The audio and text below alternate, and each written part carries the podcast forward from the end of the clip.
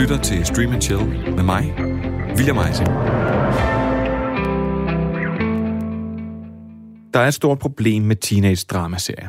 Og det er, at skuespillerne de ældes, eller måske de allerede er lidt for gamle, når de begynder.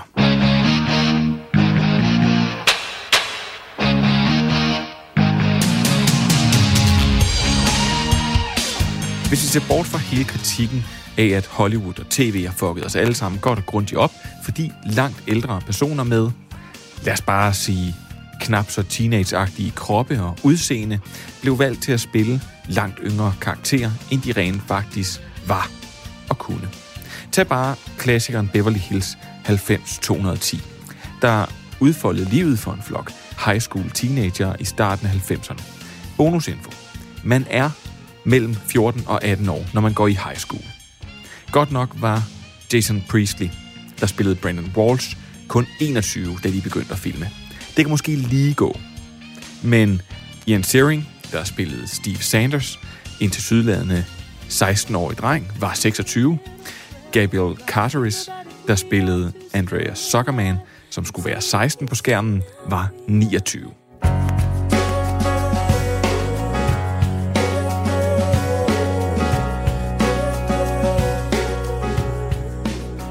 Lidt bedre så gik det så, da Dawson's Creek i 1998 skulle være det nye store teenage after school drama.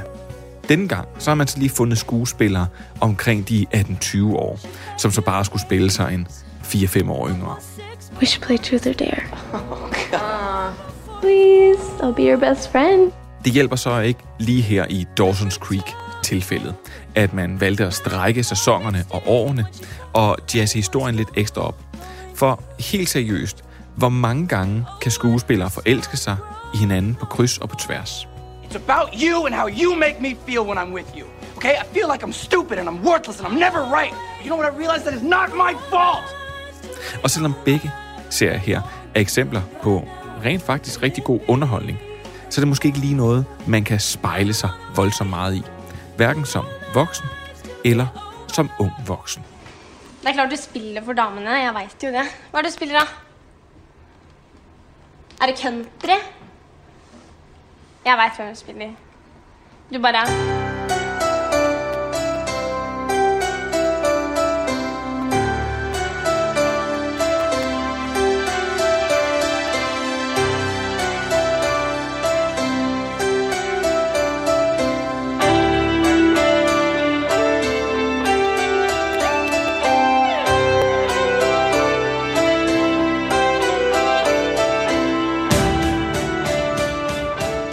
Cirka 10 år efter Dawson's Creek takket af, kom der lidt af et nyskred i genren. Julie Ardem, en norsk manuskriptforfatter og tv-producer, havde i flere år arbejdet på en tv-serie, der var målrettet aldersgruppen 15+. Plus. Serien den hedder Skam, og med mindre du har levet under en sten, så burde du være bekendt med den her norske nyskabelse, der altså straks over fire sæsoner og beskæftigede sig med alt fra kærlighed og mobning til studieliv, seksualitet og religion. Skam kørte ikke fast som alle de andre. En grov generalisering, ja. Men med også med et lille, lille korn af sandhed. Hver sæson, der skiftede Skam fokus, og det føles på den måde faktisk lidt frisk. Jeg siger ikke, at der ikke har været andre teenage-serier, drama and otherwise, der ramte plet før skam. Jeg siger bare, at det er ikke nemt, når erfarne, gamle tv-folk skal producere fængende tv, der rammer plet hos et yngre publikum. Okay, Boomer. I 2019, der kom serien Euphoria så. Den forsøger netop at placere sig i den her genre. Desværre så eksisterede Stream Chill ikke dengang, så jeg har let efter en undskyldning for netop at se den her serie. Og nu er den her. For HBO har nemlig udsendt den første af to special episodes af Euphoria, mens optagelserne af sæson 2 går i gang til næste år. Så ja, i dag der handler Stream and Chill om teenage-dramaet med mere Euphoria.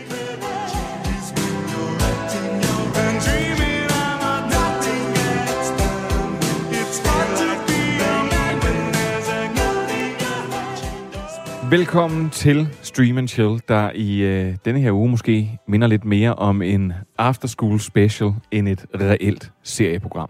I dag så skal vi tale teenage drama, og det er derfor, jeg sådan utrolig passende har inviteret tre gæster, øh, hvor i hvert fald for de tos vedkommende nok mere sådan forbinder deres teenageår med sort-hvid fjernsyn, Otto Leisner, luftskibe og så videre. Ja, prøv at. Anyways, øh, nedlukninger og hjemsendelse. Stream and Chill har aldrig nogensinde haft en større berettigelse end i dag. Så derfor så vil du også få en øh, masse gode serieanbefalinger. Det lover jeg til. Øh, og det og til det så har jeg simpelthen inviteret ja, tre gæster. Den første, det er dig, manuskriptforfatter, Sofie Krog Grud. Velkommen til. Tak skal du have. Og så har, øh, har jeg inviteret ham, der har lavet alt det fjernsyn, som du har set. Øh, Godfather af Aarhus Filmby. Ronny Fridjof. Ja, tak. Jeg vidste slet ikke, at jeg havde lavet fjernsyn. Det har jeg åbenbart også. du har da lavet øh, Shit Happens. Det er rigtigt. Jeg troede, det var en serie. Men nu kalder vi det fjernsyn. Det er fair. Er det ikke fjernsyn? Det er kun, hvis man er født i 70'erne, at det hedder fjernsyn. Så er det tv. Han har lavet alt det tv, du har set. Han er for fint til fjernsyn. Og så velkommen til dig, tv-oraklet Andreas Halskov. Ja, det, ja, det kunne være fedt, hvis jeg så var fjernsynsoraklet. Ja, Så, fordi, fjernsynsoraklet. så vil jeg kun tale om ting fra 70'erne. Øh, prøv at velkommen til jer alle tre. Ronny, Ja. som øh, tv-producent, så må du kunne starte med at forklare, er det ikke rigtigt, at det er pis irriterende, når skuespillere de bliver ældre? Jo, helt vildt. Altså, især hvis man er i gang med en eller anden sæson. Nu har jeg selv øh, produceret sådan en, en ungdoms øh, teenage dramaserie, som vi så havde puttet noget, nogle fantasy-elementer ind i, der hedder Heartless. Og der overvejede vi at lave en sæson 2, og det tog noget tid, og der begyndte man sådan at tænke, åh oh, nej, Vi- eller ikke åh oh, nej, hvis vi fik en sæson 2, for det ville selvfølgelig være dejligt, men i hvert fald, hvad gør vi med de skuespillere? De bliver jo ældre. Bli, bliv ud af solen. Ja, præcis. Du, ikke, ikke noget med rynker eller noget. Og der er det sådan lidt, hvis det er to år senere, man så får greenlightet sådan en serie, skal man så lade som om, at der ikke er sket noget, eller skal man sige, at der er gået to år siden sidst? Fordi så er det jo dejligt realistisk. Og det er det, der nogle gange bliver problemet. Altså, jeg tror, skrækeksemplet for mig er øh, øh, That 70 Show, hvor at, øh, man simpelthen i sidste sæson, der kan man se, at, at de smører så tyk make på, fordi de her skuespillere her, de bare begynder at få noget massivt skæg, fordi nu er de altså oppe i, nu er de oppe i 30'erne, Ja. og altså lige blevet færdige med high school og skal på college. Men Heartless er da sådan et, et sjovt eksempel på noget af det, der er sket, synes jeg, i nyere tid. Øh, hvad hedder det? At der, er der, der er der helt klart noget crossover også i den, i forhold til noget, vi kender fra amerikanske traditioner og sådan noget. Måske også en der sådan lidt lille smule Harry Potter-element. Så måske sådan med noget kostskole, men samtidig så er der sådan lidt True Blood, øh, Buffy-agtig fornemmelse indover den. Så hvad hedder det? Den er måske egentlig et meget sjovt, lidt, øh, lidt mindre kendt eksempel på det her crossover, som vi sikkert kommer til at tale om, kunne jeg forestille mig med, med hvad hedder det, Euphoria. Jamen, så synes jeg da egentlig bare, at, øh, at vi skal komme i gang. I nikker. Fedt. Ingen har forstået radio. I'd like each of you to get up and tell us a five minute story about your summer.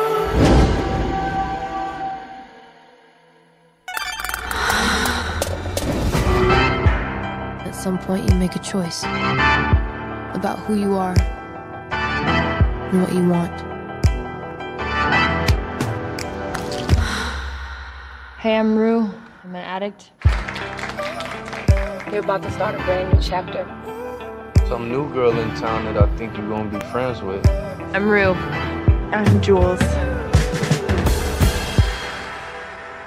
Suddenly, the whole world goes dark, and nothing else matters but the person standing in front of you. I'm envious of your generation. You guys don't care as much about the rules. They're just reaching for something to make it all seem meaningful.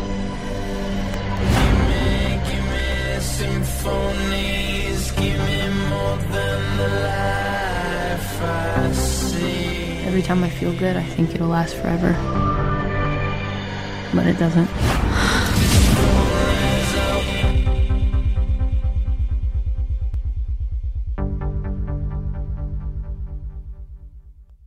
Euphoria er historien om teenageren Rue Bennett, der er fortabt i et liv af rodløshed og stoffer.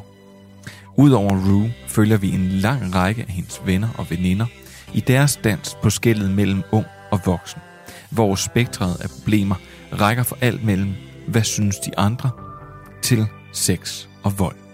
Euphoria er et amerikansk teen-tv-drama af Sam Levinson, der har baseret serien løsligt på en israelsk serie af samme navn. Den alt overskyggende stjerne i serien er Zendaya, der spiller Ruth Bennett. Hun får følgeskab af blandt andre Hunter Schafer, Sydney Sweeney og Barbie Ferreira. Euphoria kan ses på HBO Nordic.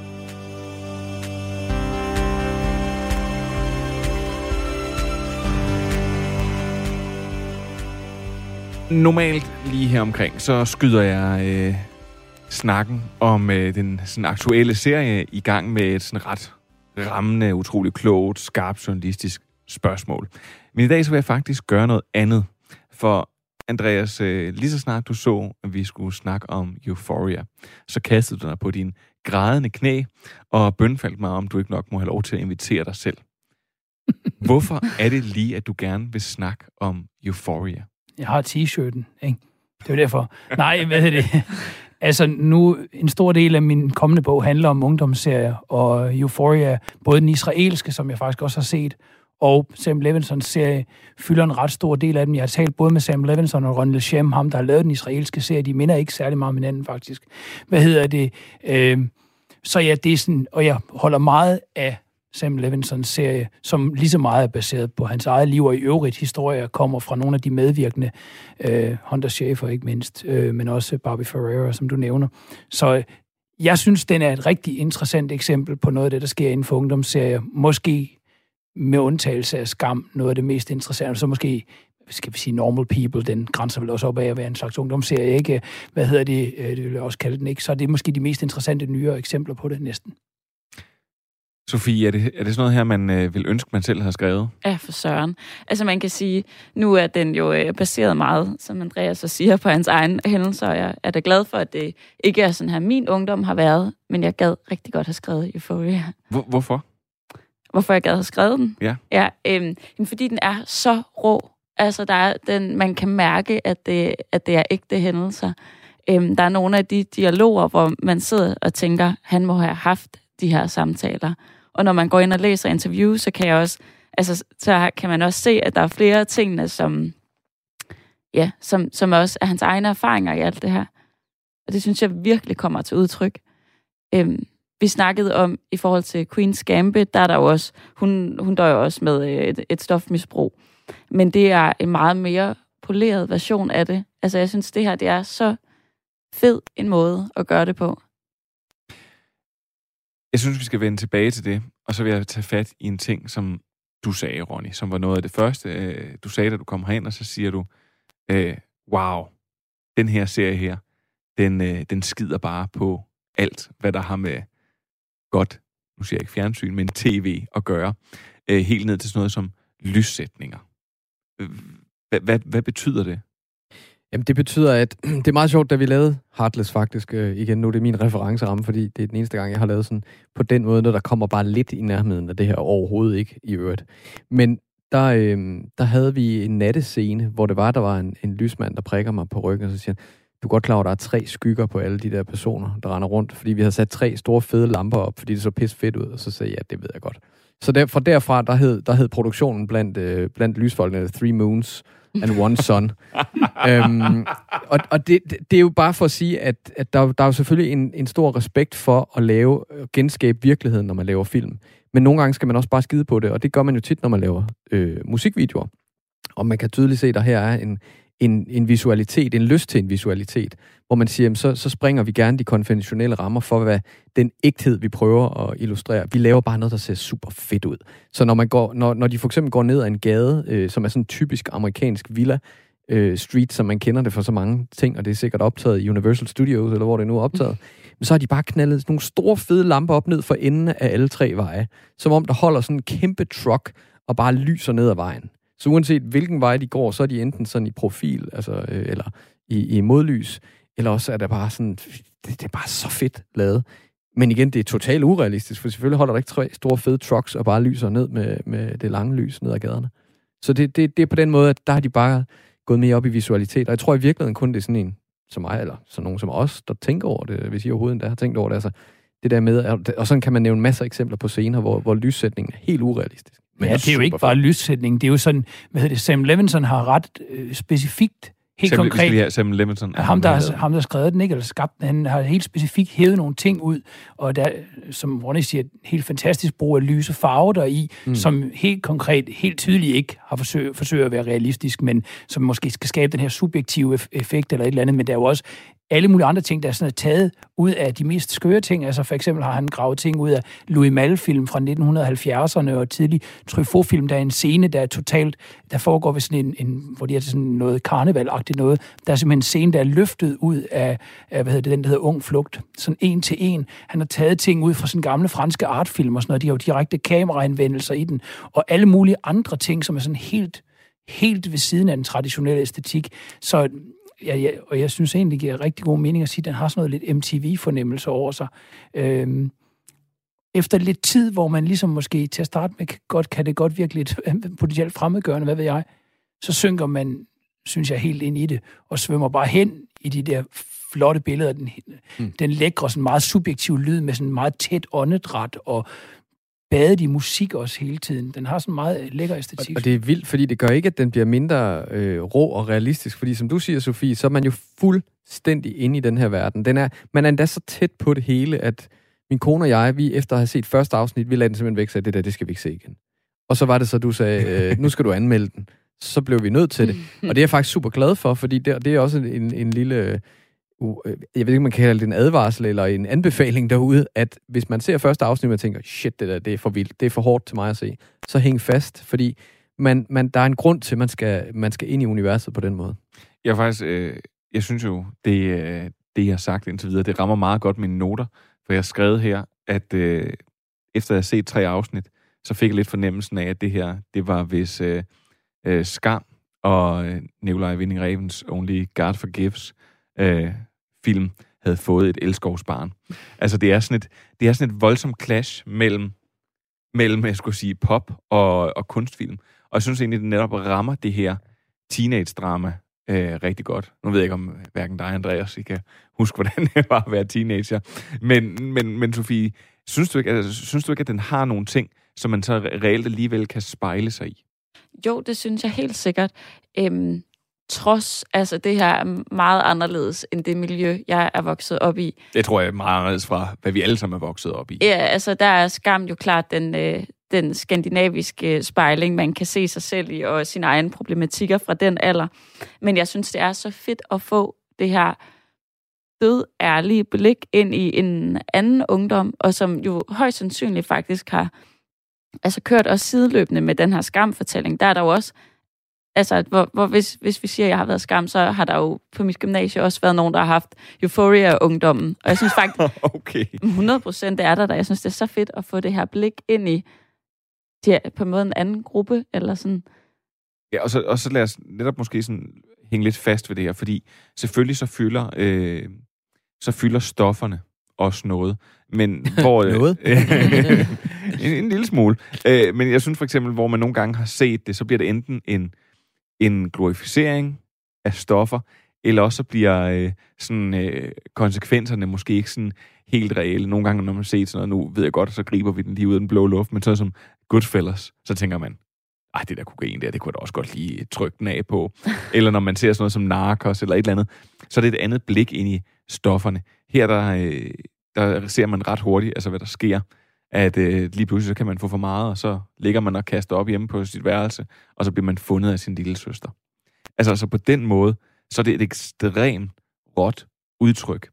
Og øh, Men jeg synes faktisk også, det som den gør, der er anderledes, men fedt. Altså fordi der er også andre øh, film, især synes jeg, som, øh, som prøver at gengive de her hårde, ærlige historier. Der er for eksempel Ben is Back og Beautiful Boy.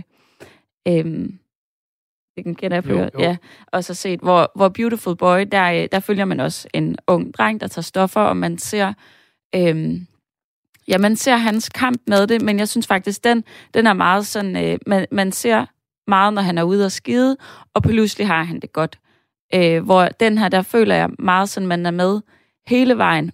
Også i de der små tilbagefald, og man er med, altså jeg, jeg synes bare, at den, den fremstiller ikke kun, der var det aller værst, og at øh, altså klimakset er jo ikke, at hun skal findes af sin søster, fordi hun har taget en overdosis. Det er jo der, vi starter.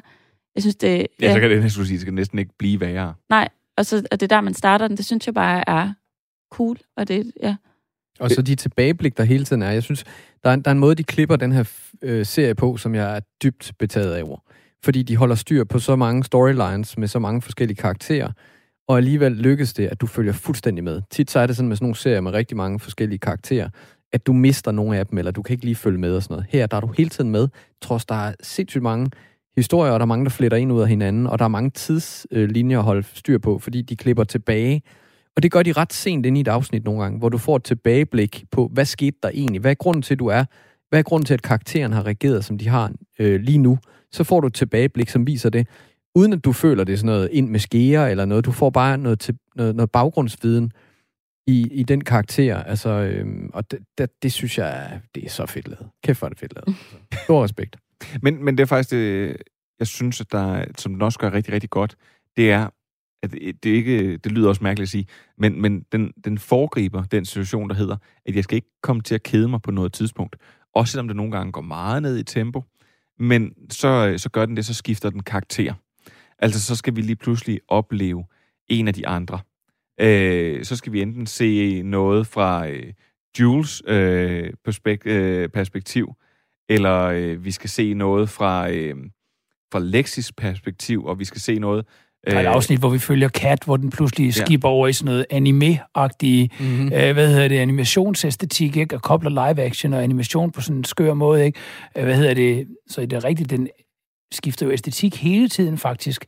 Det er jo noget af det, der gør den her corona-special, som jeg tænker, eller hvad vi kalder den holiday special, øh, som vi kommer tilbage til senere, som gør den ret anderledes fra den øvrige serie, fordi for eksempel havde det også været et princip for Sam Levinson i hændelse til noget af det, som hvad hedder det, Ronny talte om tidligere, at øh, de vil ikke køre med klassisk øh, dialog.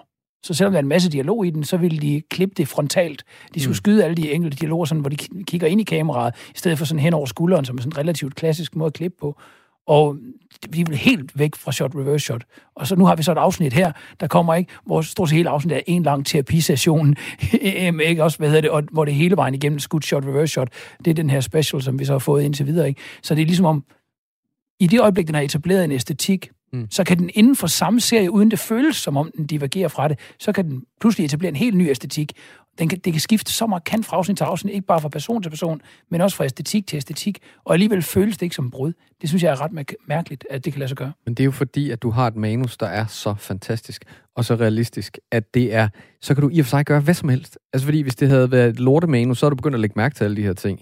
Nu der bliver det bare sådan noget, du får ind sammen med de karakterer, som du er så meget inde i, at alt andet er ligegyldigt. Det er lidt ligesom det der Hitchcock-eksempel, hvor de sidder i en togkabine og, og ryger, øh, eller en af karaktererne sidder og ryger, og, og hver anden gang du klipper tilbage til karakteren, så er, røg, så er smøgen enten helt væk, eller også er den tilbage, eller også er den der ikke. Men man lægger ikke mærke til det, første gang du ser den, fordi du er så meget inde i den scene. Så i det øjeblik, du har en, en scene og nogle karakterer, der fungerer så godt, så kan du næsten bryde alle de andre konventioner, uden at det gør noget. Men det, det vil næsten altså sige, når lige præcis sådan noget der, det er vel også øh, fra en af mine sådan, virkelig favoritter, The Will Be Blood. Øh, en film, der starter, og så går der kvarter, og efter kvarter er der reel dialog. Og, øh, og, og nogle gange, når jeg sådan har sagt det til folk, jeg skulle se den med første gang, sige, prøv at lægge mærke til det.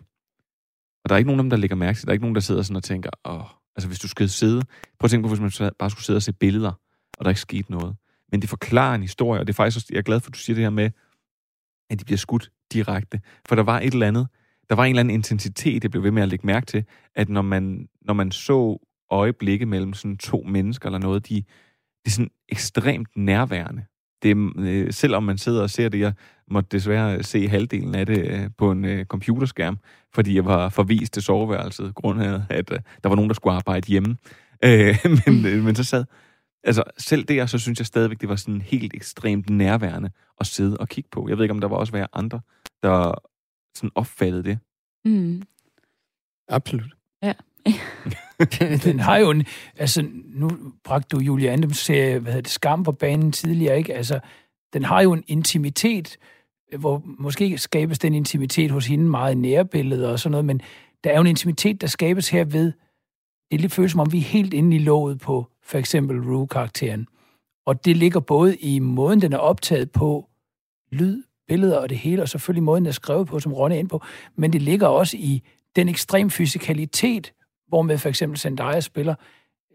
Det var jo, altså, for det spurgte jeg Sam Levinson om, altså jeg sagde, undskyld mig, men jeg kendte hende udelukkende fra sådan noget ral. er Jeg jo sagde, sådan Disney-stjerne. jeg tillod mig at sige, at jeg kendte hende kun fra sådan noget skrald, som, som Mm. det der Shake It Up Chicago og Casey Undercover og sådan noget.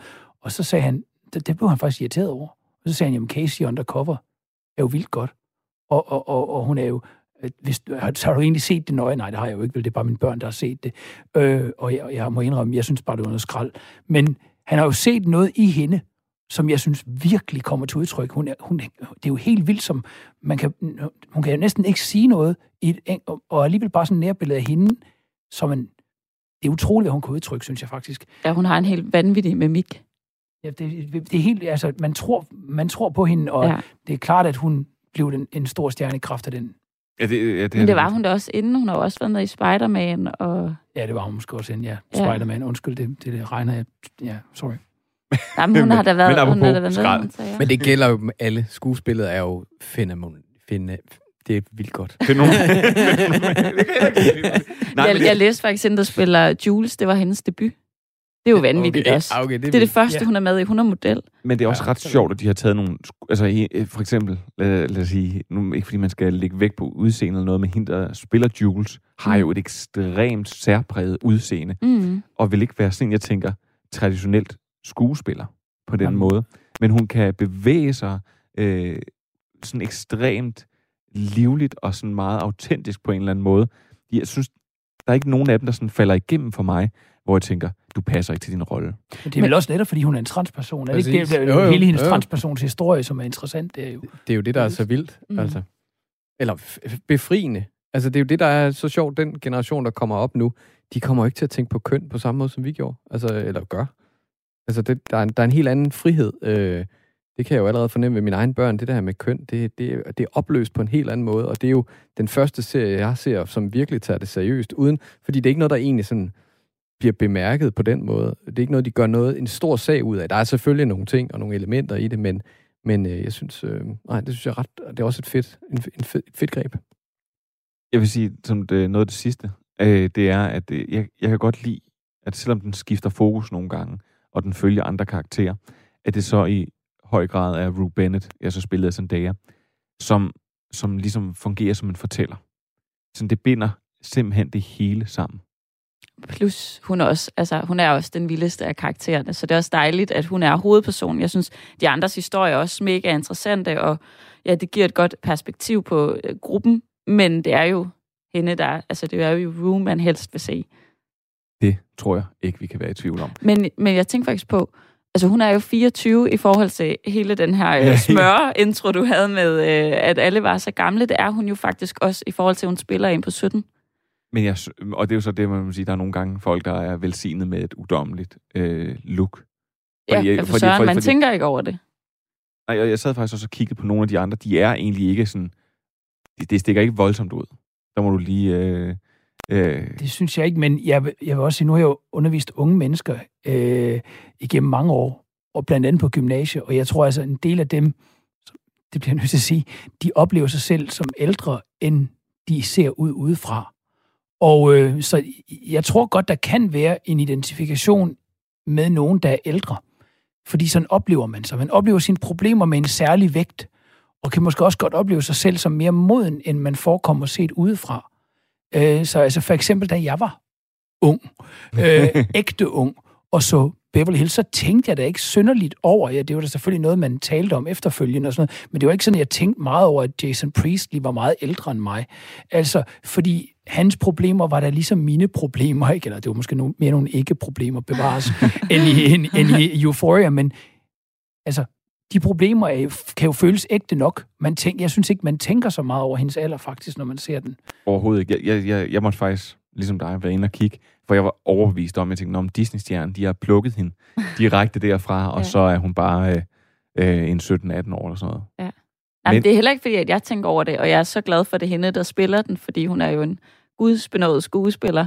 Altså, hun er jo skabt til den rolle. Men apropos Ronnys problem, ja, så er de jo blevet forsinket med den her anden sæson, der skulle have været færdig og nærmest klar nu.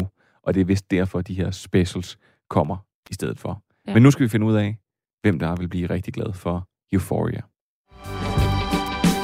Det her er Radio 4, og du lytter til Stream and Chill, programmet, der giver dig det nyeste inden for tv- og serieverdenen. Du kan altid finde os på diverse podcasttjenester og på Radio 4's hjemmeside og app.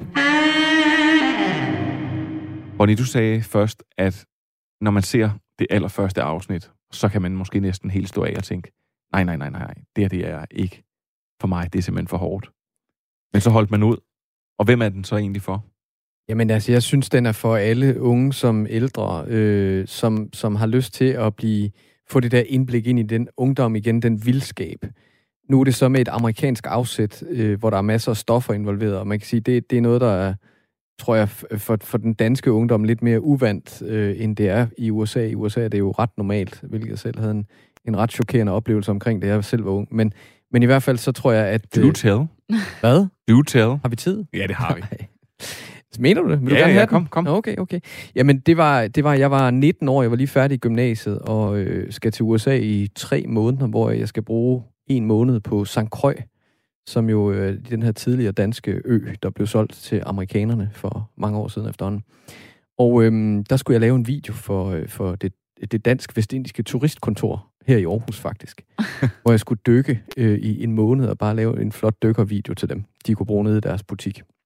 Og øh, der boede jeg så alene øh, på et hotel der, og der var en, en bar slash disco i den her by på St. Croix, hvor jeg så øh, bevægede mig hen, øh, efter at have været der et par uger, og tænkte, nu skal jeg derud og, og møde nogle andre unge. Og øh, der var så kun sorte mennesker der, øh, både unge og lidt ældre, det var som sagt det eneste sted, så det samlede sådan øh, ret mange forskellige typer. Og øh, jeg elskede at danse, og, og, og fandt hurtigt en at danse med, hvorefter jeg bliver prikket på skulderen og siger, øh, du skal vist ikke danse med hende der. Det, det lod jeg så være med, og så stillede jeg mig over i baren der. Og så lige pludselig kom der sådan en flok øh, hvide unge amerikanere ind på den her meget sorte bar. Og øh, de kom hurtigt over til barn, og de fandt mig og hey og snakkede med dem, og det viser sig, at en af deres forældre havde en, en stor villa oppe i bjergene. Der er sådan et bjerglandskab her på den her ø. Så, øh, så jeg drøner med dem derop, og øh, på vejen, der stopper de godt et sted og snakker med en eller anden undervejs, så jeg, jeg fattede ikke helt, hvad der foregik. Igen på det tidspunkt havde jeg overhovedet på intet tidspunkt oplevet noget omkring stoffer hjemme. Og øh, op, op i det her hus, og det var lidt ligesom man ser på de her film, altså hvor der var total knald på og øh, musik, og så var der bare stoffer overalt. Og, og, og så var det selvfølgelig sådan noget med, skal du ikke, eller hvad skal du have? Og sådan, nej, nej, det, det, glas vand. det, ja, præcis. Det gør vi ikke i Danmark, det der. Og det var bare, altså, de, kunne- de fattede det virkelig ikke. De, det var, og det var en oprigtig sådan, øh, forundring over, at jeg aldrig havde prøvet stoffer. Så det var, det var ret crazy. Det er meget Euphoria-agtigt, skulle jeg Det, sige. det var der super er- euphoria-agtigt, så det er, det er sjovt, det har jeg da sådan tænkt på flere gange, når jeg har set den, at, at jeg tror bare, at de har en helt anden virkelighed derovre. Så hvis man skal have et indblik i den der amerikanske ungdom og virkelighed, selvfølgelig med de samme teenage-problemer, som vi jo også har omkring kærester og relationer og sådan nogle ting, så, så skal man se den, og altså, man skal se den uanset, den er bare for fed, den her serie, og man skal lige overleve de første par afsnit. Sofie? Ja, altså jeg er faktisk enig med Ronny i det med, at det var som om, det, det første afsnit, det, det var også godt, men det var faktisk først, at jeg kom hen på den anden side af den, at jeg var sådan virkelig investeret i karaktererne, og, og ja, jeg tror også, det er fordi hende, Rues historie, den er, den er så vild, som hun skal ligesom sådan helt under huden på en, før at den sådan rigtig var fængende. Øhm, så, så godt fif med at holde lige det første afsnit ud, og så bliver det bare mega godt. Øhm, og jeg vil sige, altså nærmest alle unge bør se den, og som, som ældre voksne, der er det måske mere sådan, hvis du, ja, hvis du synes, at det her er fede tematikker at dykke ned i. Altså det er jo både med ja, stofmisbrug, øh, vold, altså voldsomme øh, forhold og så videre. Altså, så giv det et skud. Hvis du vil have en idé om, hvad dine børn render og laver. Ej, jeg, jeg vil faktisk sige, at altså, nu slutter vi hos dig, men jeg synes jo netop ikke, at der er på noget tidspunkt, hvor man sådan sidder hovedrystende over for Rue Bennett og sidder og tænker, hvorfor gør du det, hvorfor gør du det der? Man føler egentlig bare med hende. Nej, nej, der bliver jo ikke rystet hoved af nogen, øh, på, med undtagelse måske af den ældre generation, som ikke forstår de unge. Fordi vilkårene er nogle andre. Ikke? At der er jo konkret sådan nogle, nogle ret pudsige, sjove henvendelser, øhm, og nogle små nærmest foredrag i filmen, ikke? lavet sådan på en sjov, ironisk måde til den ældre generation, som ikke forstår, at valutaen for sex er noget andet i dag, så at man for eksempel sender dick pics, eller Ja, hvad det nu ej, kunne være. sige, det er ja, sorry, jeg blev nødt til at nævne det, ikke? Ja, men altså, god. Det er så fordi, jeg synes, det er ret sjovt, altså, og hvad hedder det, øhm, så kan man som sådan en del af den voksne generation føle, at man, man, man måske hørte man til den der, som de laver lidt sjov med, med glansbillederne og hvad det var, øh, hvad hedder det, den generation, hvor vi skrev søde breve til hinanden, eller sådan noget, jeg ved ikke. Men det ved jeg ikke, om, om egentlig har været tilfældet i mange år, men der er jo det føles som om, vi er helt klart, altså hvor nogle tidlige ungdomsserier havde en didaktisk tilgang. Så noget af det, du siger med for eksempel øh, Jules-karakteren, ikke? eller som Ronny også var inde på, det, er jo- det føles ikke didaktisk. Vi har ikke et enkelt afsnit, der skal handle om, hvor hårdt det er at være homoseksuel, og, og føle, at man skal, øh, hvad hedder det, ligesom accepteres. Når vi har en transperson med i den her, i den her øh, serie, og det, det er helt naturligt, og det er ikke noget, som der bliver gjort noget synderligt ud af. Så har vi nogen, der har problemer med stoffer, eller med øh, svære forhold, som Sofie er inde på, men det er ikke altså, det er selvfølgelig et problem, men det er ikke noget, der bliver problematiseret, som i, nu skal vi lige have en lille pædagogisk historie om det. Så jeg, jeg synes egentlig, at den er god for unge mennesker, helt klart, men den vil også være god for dem, der har unge mennesker derhjemme, og måske øh, vil have en eller anden forståelse for, hvad er det for nogle særlige problemstillinger, der kobler sig oven på de altid tilstedeværende problemstillinger for unge i dag. Men også fordi den faktisk, som du også kommer ind på, ja, det der med, den fortæller faktisk, hvorfor er det, at øh, de er også i voldelige forhold, og det er jo, udefra kan man jo sagtens sidde og sige, men selvfølgelig skal du ikke være sammen med en fyr, der slår dig. Men så får man baggrundshistorien, mm. og man kan faktisk godt lidt forstå, hvorfor mm. de her to karakterer bliver ved med at falde tilbage til hinanden. Jeg må sige, I snakker og snakker. I er simpelthen så begejstret for den her serie, og det kan jeg godt forstå, for Euphoria er virkelig, virkelig god. Og man skal se den af alle de grunde, som I alle sammen har sagt. Og den kan ses på HBO Nordic. Den er otte episoder, og så er der netop kommet en ud af to special episodes. Og den ligger også på HBO Nordic. Og den næste, den skal så have premiere den 25. januar. Jeg kan ikke se logikken i det. Men prøv at, sæson 2, den går i gang med produktion i 2021. Og så skulle der egentlig have været nyheder. Men øh, prøver vi at snakke så meget, så jeg tror egentlig bare, at vi skal gå direkte til anbefalinger. Det her er Radio 4, og du lytter til Stream and Chill, programmet, der giver dig det nyeste inden for tv- og serieverdenen. Du kan altid finde os på diverse podcasttjenester og på Radio 4's hjemmeside og app. Hvem vil begynde? Det vil jeg gerne. Med en anbefaling, ikke? Jo, det tænker Ja, jeg. ja. Jeg, har, jeg har faktisk to anbefalinger med, og ikke nogen afbefaling. Så, Jamen. men det var jeg jo lige op. Så skal, vi, så skal vi have lidt tempo på. Ja. Ikke for meget tempo på. Jeg har, jeg, tempo. 1.25, den der speed-up-funktion på ja, Netflix. tak. Ja, tak. Okay. Øhm, vi er på DR, og der er kommet en ny serie, der hedder Skyld. Har I set det? Nej. Nej, det er så mega sjovt. Det er øhm, Emma Seested Hø øhm, Ah. og, øh, og Magnus Havgård Petersen har lavet sådan en øh, miniserie, og altså afsnittene er måske sådan 6 minutter, øhm, hvor, hvor et, hvert afsnit er et par, der, går, der skændes i en bil. Og det, Åh, oh, ja. Ja, hvis du følger dem på Instagram, så har de haft lagt sådan små teaser ud. Altså, noget siger mig, at det her er startet med, at det er noget, de har, har lejet, fordi de også er venner privat. Så jeg, jeg kunne godt forestille mig, at det er noget, de sådan har lejet frem, fordi de har selv skrevet og, og instrueret det. Øhm, men så pt. ligger der tre afsnit, øhm, og der skulle gerne komme flere. Men så, så hvert afsnit, der ser man så et, de nye par. Øhm, og de starter med at skænde som et eller andet åndssvagt, og så eskalerer det bare. Og det, jeg synes seriøst, humoren, den er bare så spot on. Og de her mennesker, de portrætterer, er så forfærdelige. Altså, det er så forfærdeligt. Og jeg, jeg, jeg er kommet til at se det et par gange, fordi det er sådan... Jeg skulle også lige vise det til min kæreste, fordi jeg synes, det var så sjovt. Altså, det er virkelig godt. Så det er min, øh, det er min helt store anbefaling. Det er skyld på Skyld DR. på DR. Ja. Okay, du har gået meget, det er gået meget hurtigt. Men det er jo Men det er også kort, altså der er ikke så meget at sige, og hvis man skulle sådan gå for meget ind i afsnittene, så, Så- tager jeg punchlines derfra. Det vil jeg ikke ødelægge for folk. Men se- seks minutter, sådan helt uh, quippy-format-agtigt. Ja, og hvor, hvor, hvor det bare er pingpong, sjove replikker, og så kommer der lidt twist til sidst med noget, hvor man tænker, nu gør du det hele endnu mere forfærdeligt. Øhm, ja, det er, Fantastisk, nemlig- det, det er så Skyld. fedt. Det er. Skyld. Ja. På DR, så kom med den anden også. Ja, altså det er jo øhm, en opfordring til de, øhm, de hoveder, der endnu ikke har fået taget sig sammen til at se Matador. Øh, Undskyld. Hvad, hvad kaldte du den, Morten Olsen? Matador? Ma- Matador? Matador. Jamen, jeg er jo fra Nordjylland, Bette William. Portu- Portugal. ja, der. Jeg kommer fra det nordligste Nordjylland. Øhm, Så Matador. jeg sender Matador på DR1 år.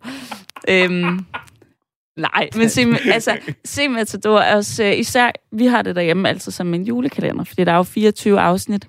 Ah. Så det er jo lidt sent nu at komme i gang, men det kan man hurtigt indhente.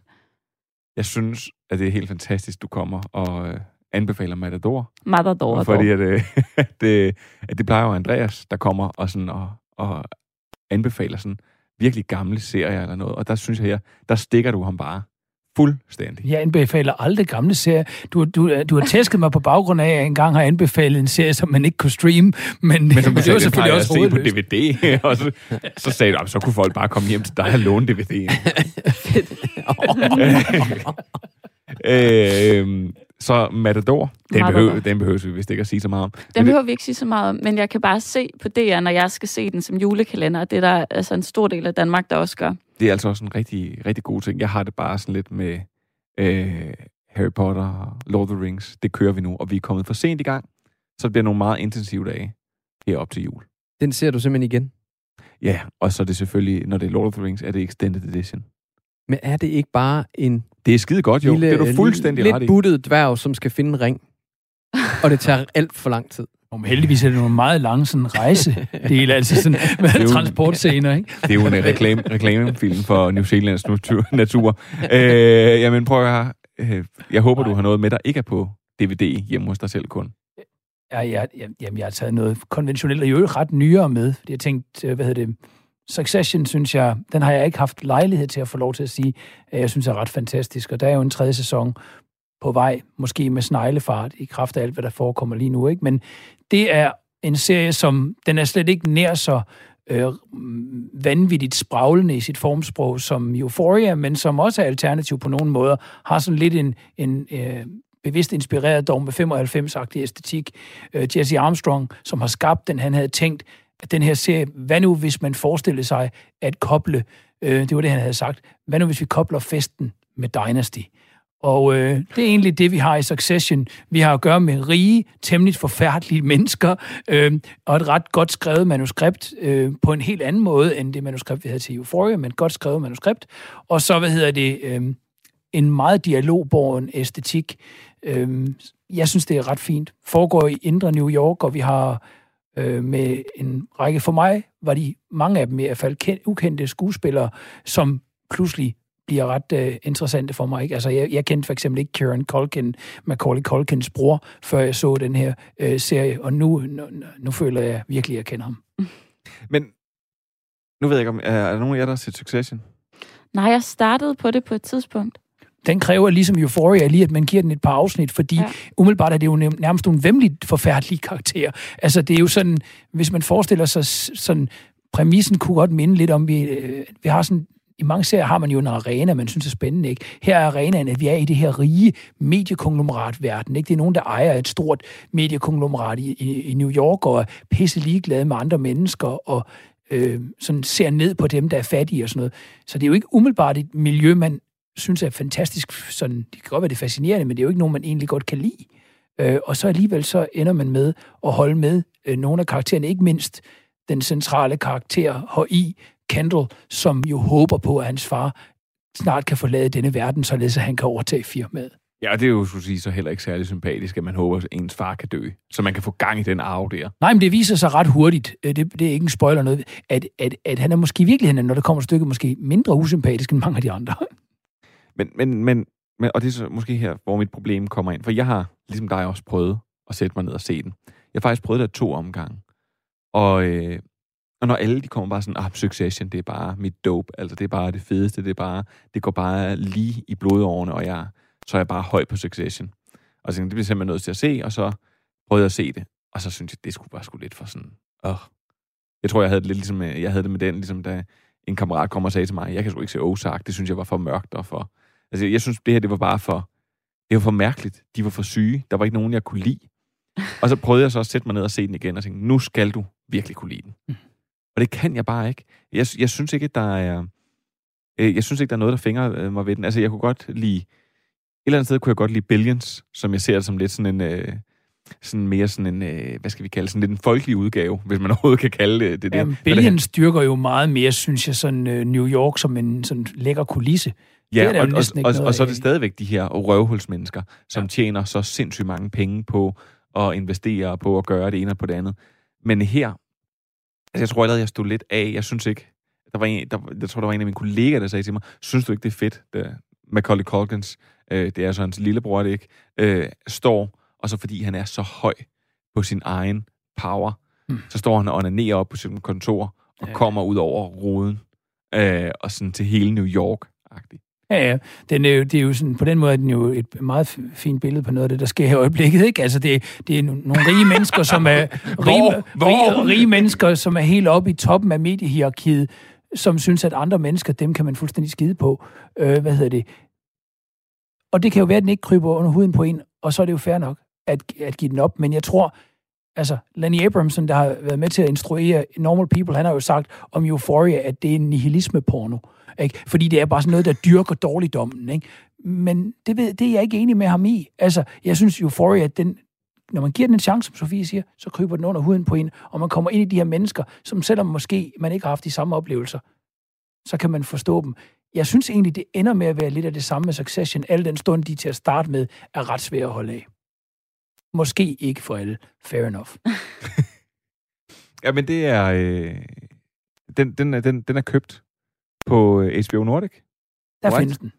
Og der er to sæsoner. Og der er en tredje på vej. Ja. Og, har du, øh, har du noget med? Det har jeg. Og jeg tror faktisk, det er en, jeg har, vi har snakket om herinde før. Jeg tror, det er derfor, jeg har set den. Men, men nu synes jeg bare, den var, var værd lige at rekommendere igen, fordi det er jo basically Beverly Hills møder Euphoria. Det er sex education. Ja. Det vil sige, der har du igen det der med sex som en valuta i ungdommen, og alle de samme problemer med øh, køn og med kærester og det hele, men du har også det, du havde tilbage fra Beverly Hills, at du skal også ligesom problematisere det, og så moralisere det til sidst. At der kommer sådan en dejlig forløsning på alting, øh, på, på det samme måde, som der gjorde.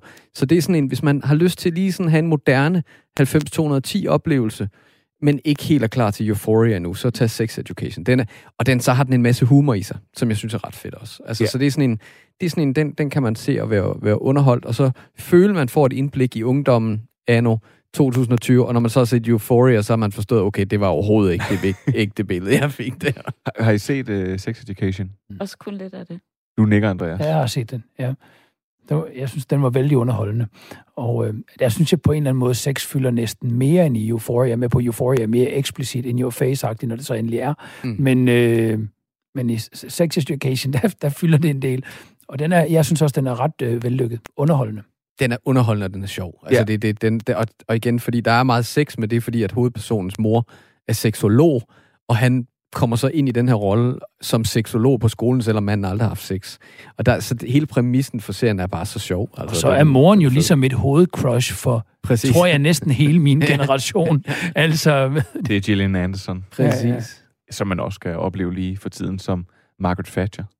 Men ja, jeg er fuldstændig enig. Jeg synes, Sex Education er... Den er så fed. Ja. Jeg, jeg tror bare, jeg faldt over den lige, da den var kommet ud i den første sæson, og det er, øh, det er en... Øh, jeg snakker faktisk øh, med min kone om at sige, det kunne være en...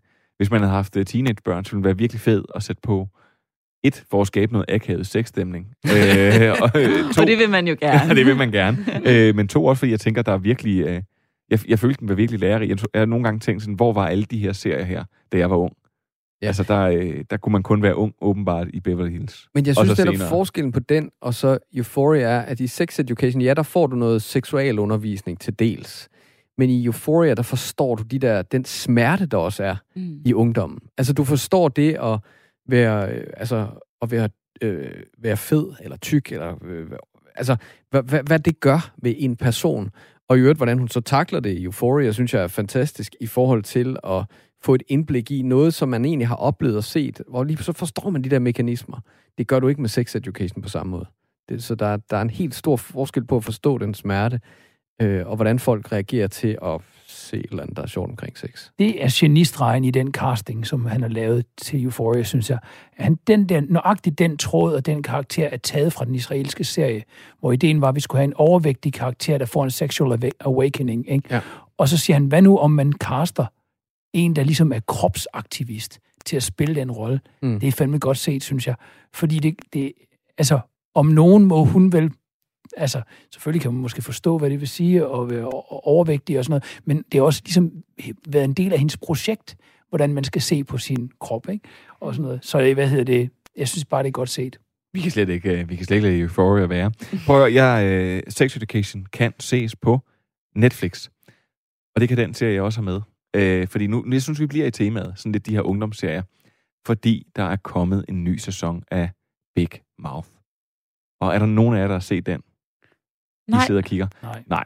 Men prøv at, høre, det burde de faktisk, fordi det er en animeret ungdomsserie, som øh, rammer ned i det her, hvor man begynder at blive teenager. Og den har særligt til at starte med et meget drengeperspektiv, men så kommer der også et kvindeperspektiv. Og øh, når man for eksempel som dreng udvikler sig, og øh, man øh, lige pludselig øh, lige pludselig for eksempel får stiv pik i klasselokalet, så øh, har de valgt at illustrere det her på den her måde, som at øh, vi har øh, Andrew, som er en af de her drenge her, som er sådan en jødisk dreng med sådan et tyndt lille overskæg. Øh, og så øh, sidder han i klassen, og der bliver undervist i et eller andet, og så lige pludselig så popper der et gigantisk monster frem. Og det er hormonmonsteret. Og så er han sådan, hvad, hvad laver du her? Og så er han sådan, øh, jamen øh, det er jo fordi, at, altså, så er det tid. Og så sådan, nej, men det kan jeg ikke her, jeg er i skole. Og de andre kan ligesom ikke se det her hormonmonster, og så fører de her børn samtaler med det. Og det lyder utrolig karikeret, og det her hormonmonster tvinger ham så til at gå ud og onanere på toilettet.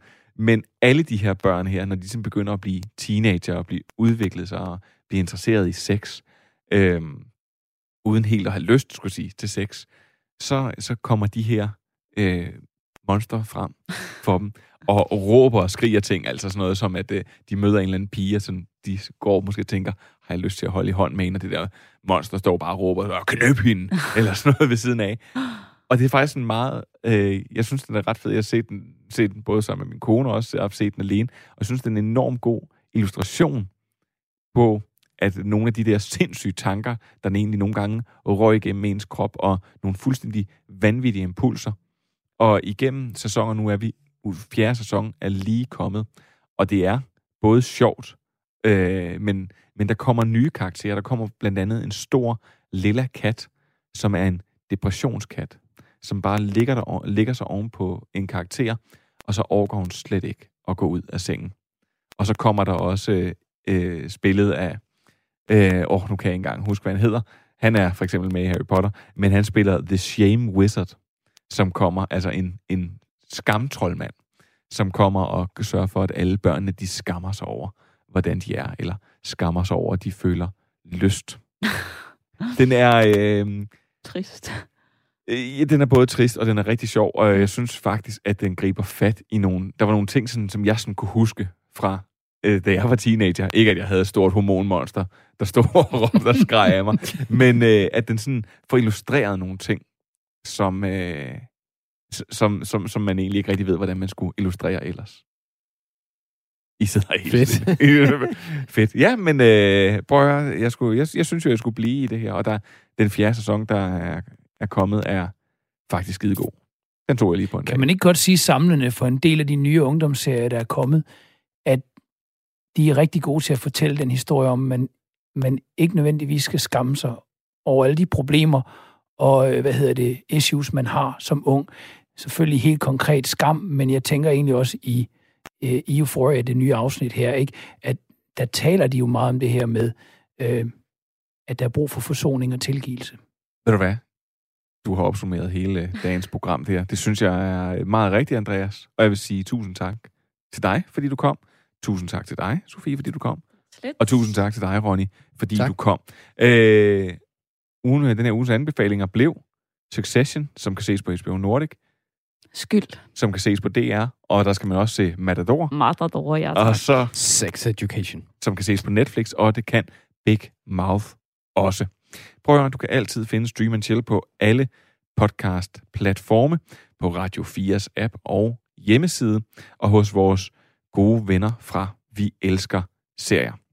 I næste uge, der skal vi øh, snakke Race by Wolves, der får premiere på HBO Nordic lige om lidt.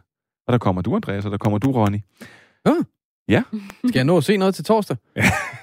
så skal, så skal Det er der jo jul- konen i det er gang jul- igen. Konen og jeg skal i gang igen. Prøv at høre, der er ikke så meget andet nu, end at give de sidste ord til Jean-Luc Picard.